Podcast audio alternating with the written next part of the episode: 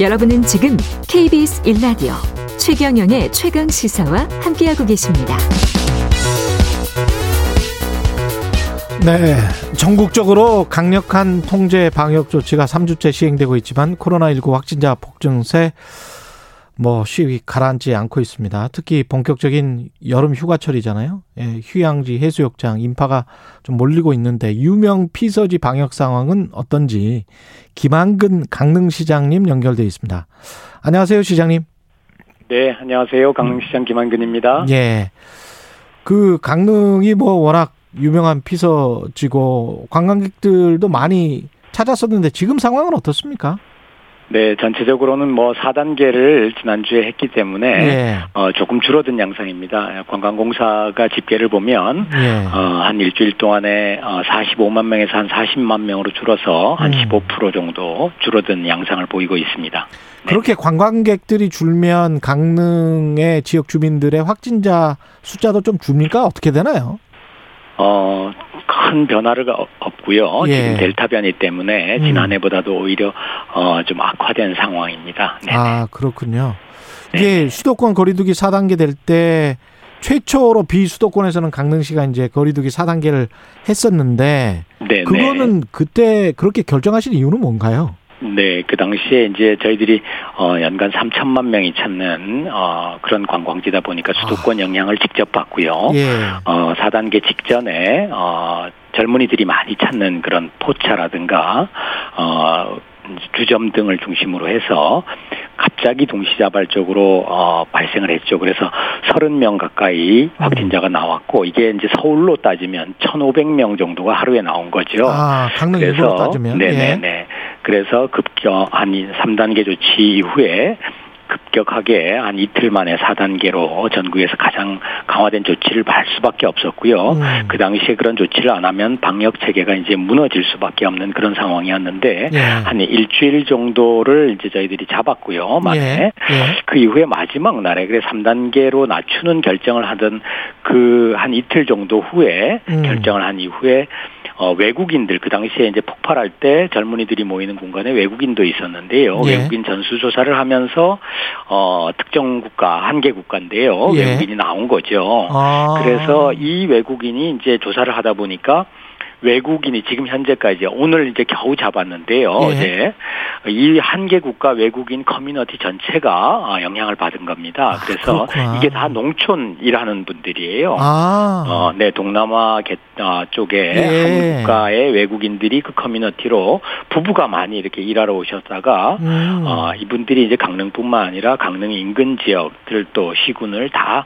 아, 이제 다니고 수도권에서도 많이 오시고 이런 분들이 이제 갑자기 나와 서 음. 3단계 조치로 내렸지만 그 여파가 지금까지 미치고 있는 겁니다. 네네. 그렇군요. 그러면 그분들을 제외하면 확진자 숫자가 조금 뭐 네네네. 줄어드나요? 사실은 이제 3단계 숫자고요. 그 예. 영향을 따진다 그러면 물론 이제 그분들과 같이 일하시는 어 우리 인솔자라든가 그렇죠. 감독자 이런 한국인 분들이 있거든요. 예. 그런 우리 시민들도 조금 걸렸죠. 아. 그런데 이제 그 영향이 시 어, 지역 사회 전체로 이제 어, 대규모 확산이 된 건 아니고요. 음. 주적 어, 종전에 이제 지난주에 주점이라든가 포차, PC방 등의 확산세는 완전히 잡은 상태인 상태입니다. 네네. 그러면 거리두기 3단계로 지금 시행을 하고 이대로 계속 갈 수도 있겠습니다. 강릉시 같은 경우는. 네, 어제 이제 긴급 대책 회의를 하고 재난 대책 회의를 해서 이번 예. 주까지는 어, 좀 상황을 숫자는 비록 이제 4단계 숫자를 초과를 했지만 예.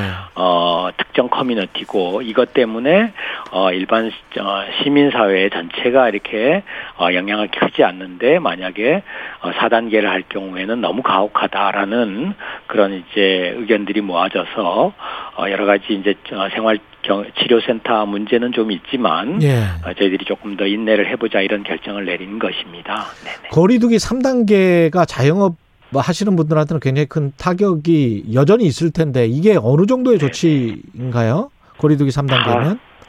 3단계면 저희들이 강화된 3단계 수도권보다 예. 시간은 10시로 했고요. 10시. 지난주에 저희들이 4단계를 할 때 수도권보다도 훨씬 강한 8시로 제한을 했었습니다. 아. 네네. 그래서 전국에서 가장 강하다고 이렇게 보도에 나왔는데 음. 야, 여건이 조금 다르죠. 저희들은 이제 지방이다 보니까 귀가 시간이 조금 더 빠를 수가 있고 예. 또그 당시에 이제 여러 동시에 이제 인구 밀집 지역에서 어 동시다발로 터지다 보니까 예. 강력한 조치가 필요했고 그 결과가 한 일주일 만에 이제 어 한 자리 숫자로 떨어졌었는데 음. 그 와중에 이제 외국인 어 집단 감염이 나온 거죠. 그것도 이제 어제 저녁까지 거의 어 차단을 한 상태입니다.